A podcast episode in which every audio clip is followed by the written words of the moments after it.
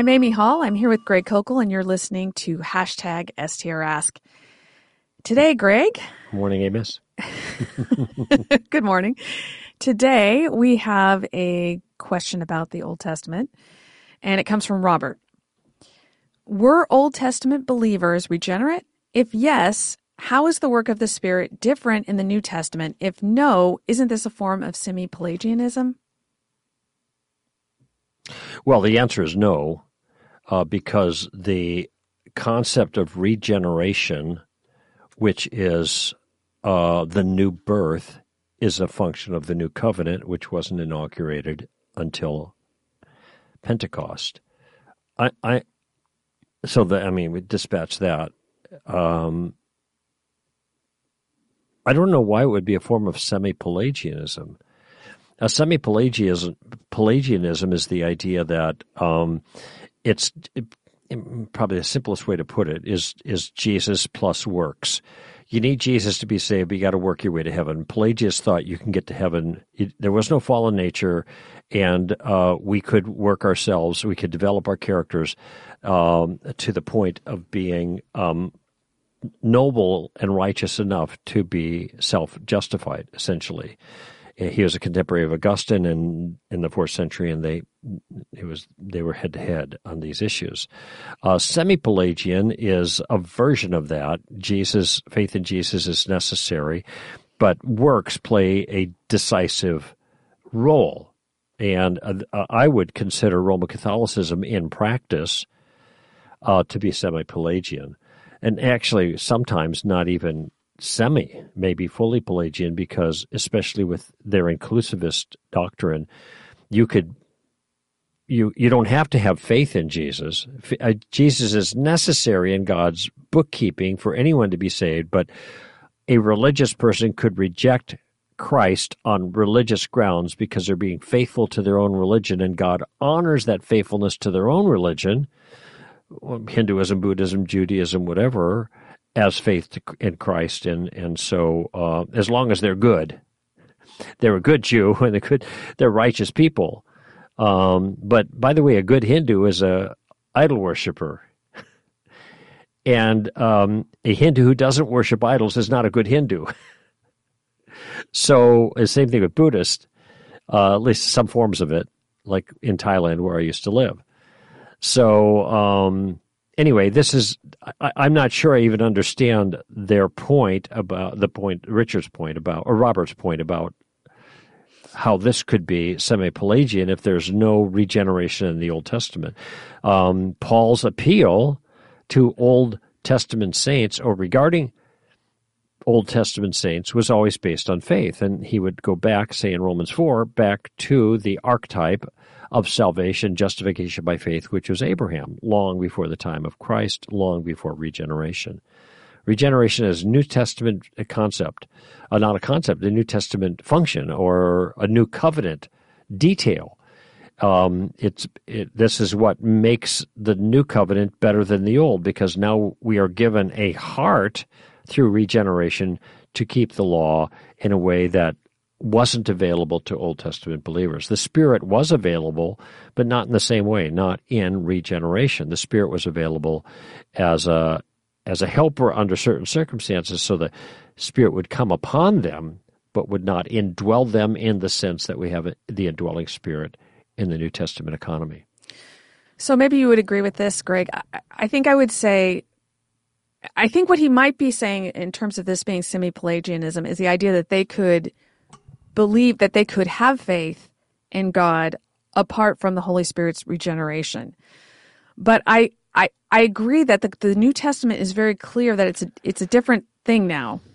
The regeneration, the new creation is a different thing. The Holy Spirit is indwelling us in a way that he didn't before, mm-hmm. which is the whole point of Romans 7 and 8, where he talks about the fact that we couldn't follow the law because we didn't have the Spirit, and the Spirit enables us to kill our sin and to bear fruit for God. And that's also the theme of Galatians 5 uh, and beginning of 6, fruit of the Spirit. And if you walk by the Spirit, you're not under the law because in my sense, you're fulfilling the law and the power of the Spirit already, the principles of the law, so the law doesn't have the same role in your life. Mm-hmm. So that's the same concept there in Galatians. So there's definitely a difference. Now, you also see in the in the Old Testament that the Holy Spirit will obviously speak through people. There's inspired prophecies. There's scripture. There's there's there are all sorts of places where the Holy Spirit works through people but it's in some way different from the way yeah. that he indwells every believer because that's another point made about the new covenant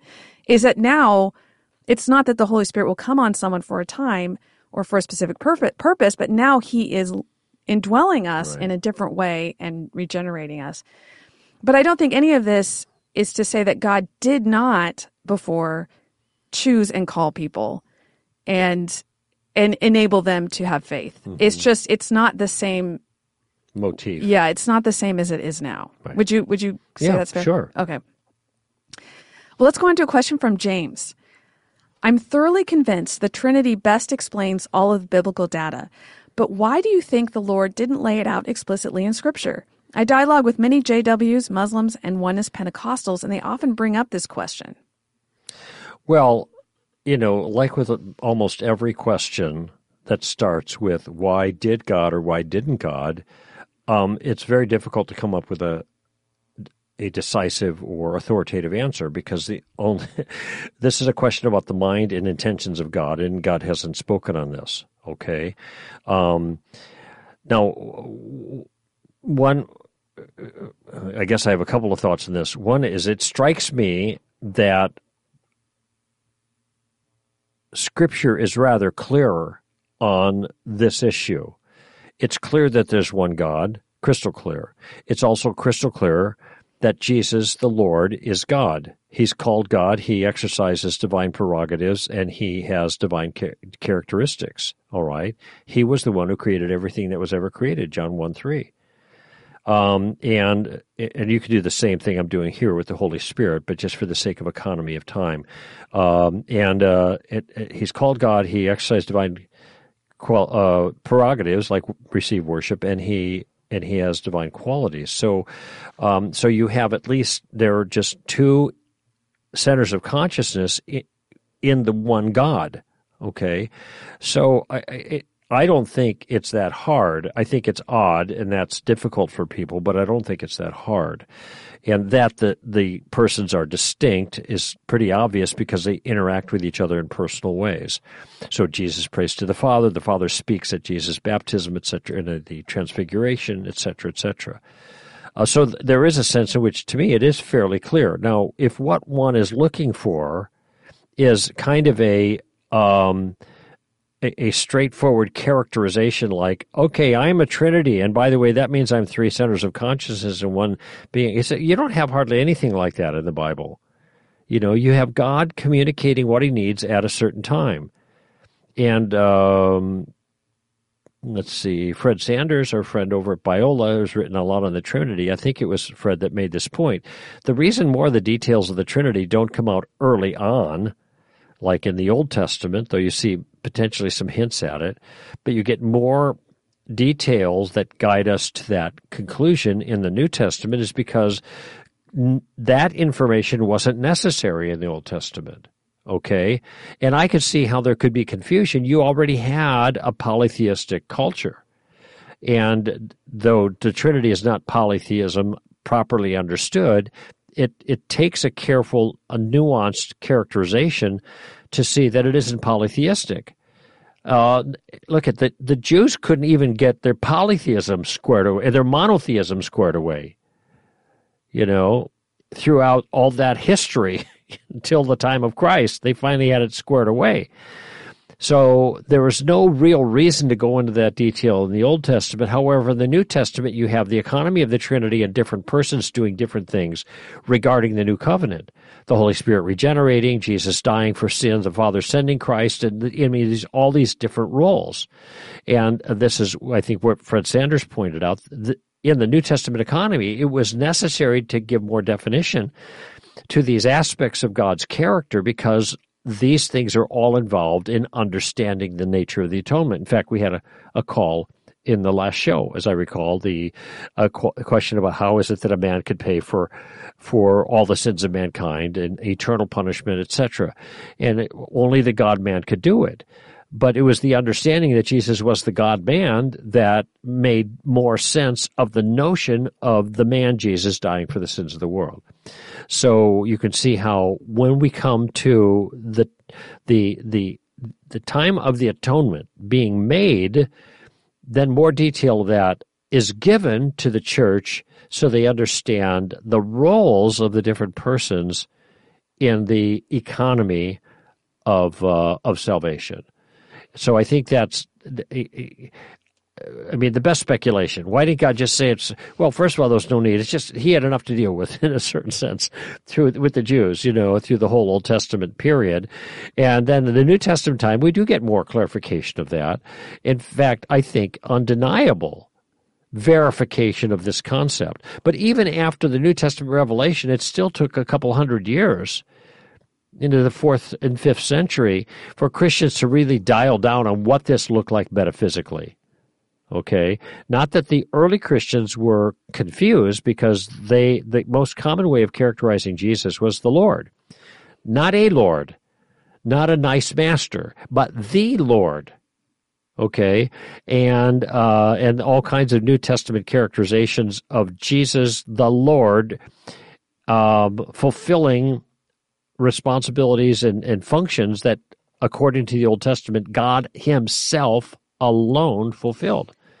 So um, it it just it they were clear kind of on these facts, but they didn't know how to make sense of it.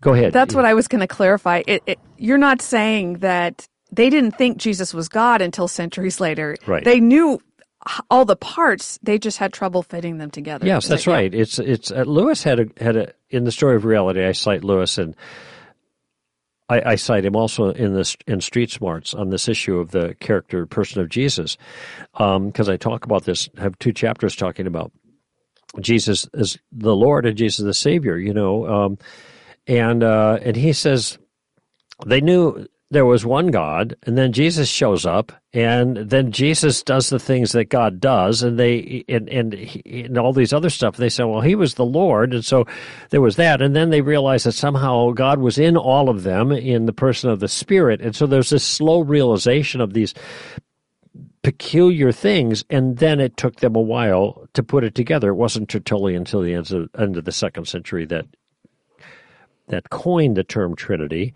even though the notion was in play before that. And uh, so, so I, I, I think that there's a there's progressive revelation, and uh, and I, could God have made it more clear? Um, well, to us here now, we can imagine ways He could have spoken that would have made it easier. But it's kind of like Jesus saying, "I am God." Jesus never said, "I am God."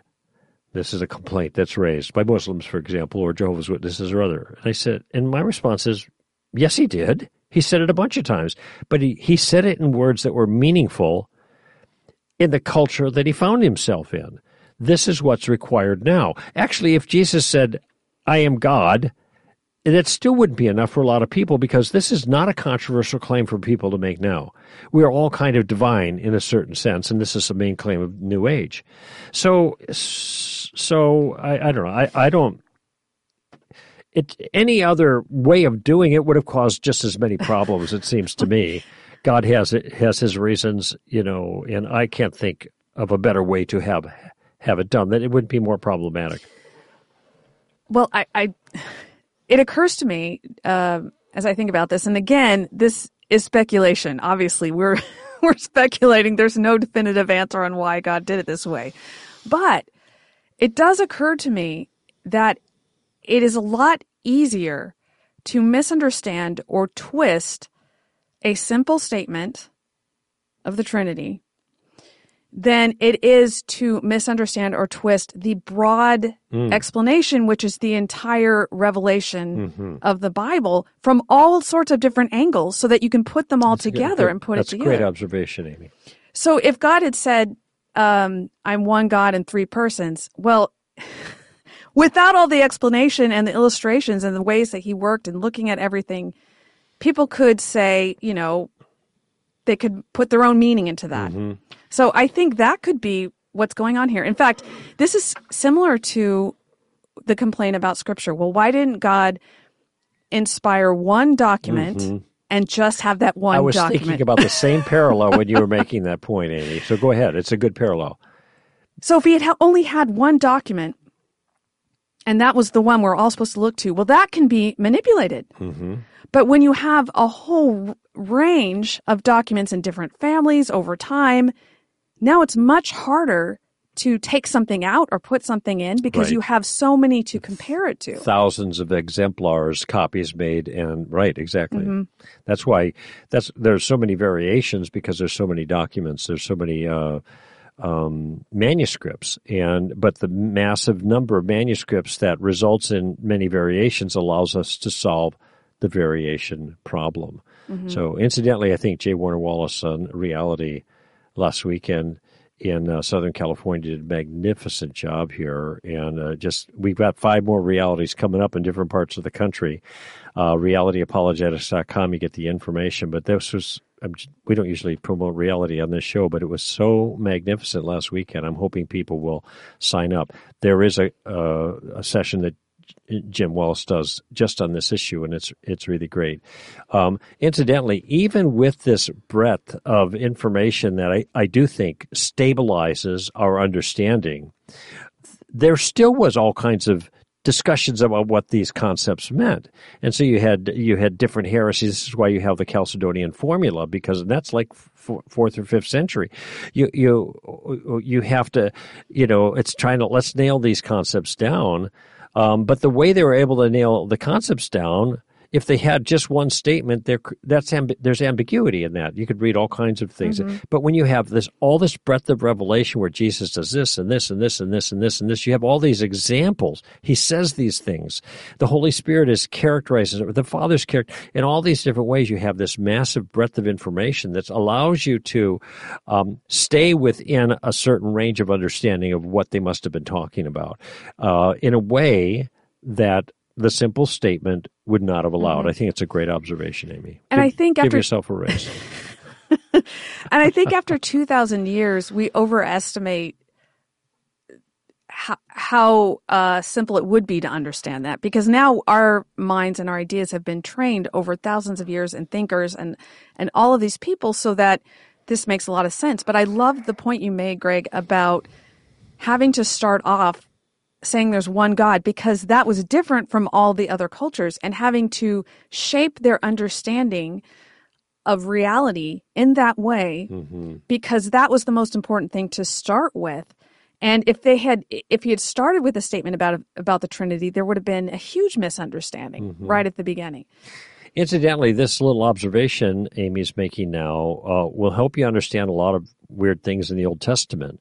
Henotheism is the idea that each nation has their God, and the success of a nation uh, was a reflection on the strength of the gods. And so, a lot of times when you see um, these conflicts in the Old Testament, even battles, it is characterized by the culture as not just one tribe against another tribe, but one god against another god. So, when um, uh, David Goliath, Goliath comes out, he is cursing David and the Jews by his gods. And David understands this, you know, who is this uncircumcised Gentile who would taunt the armies of the living God, the one true God. And so this is the way they understood it. And uh, the 10 plagues in uh, in Egypt were all assaults against some Egyptian deity. It's a it's a way of God trying to train the peoples that there is one God. These are other false gods. There's no other gods.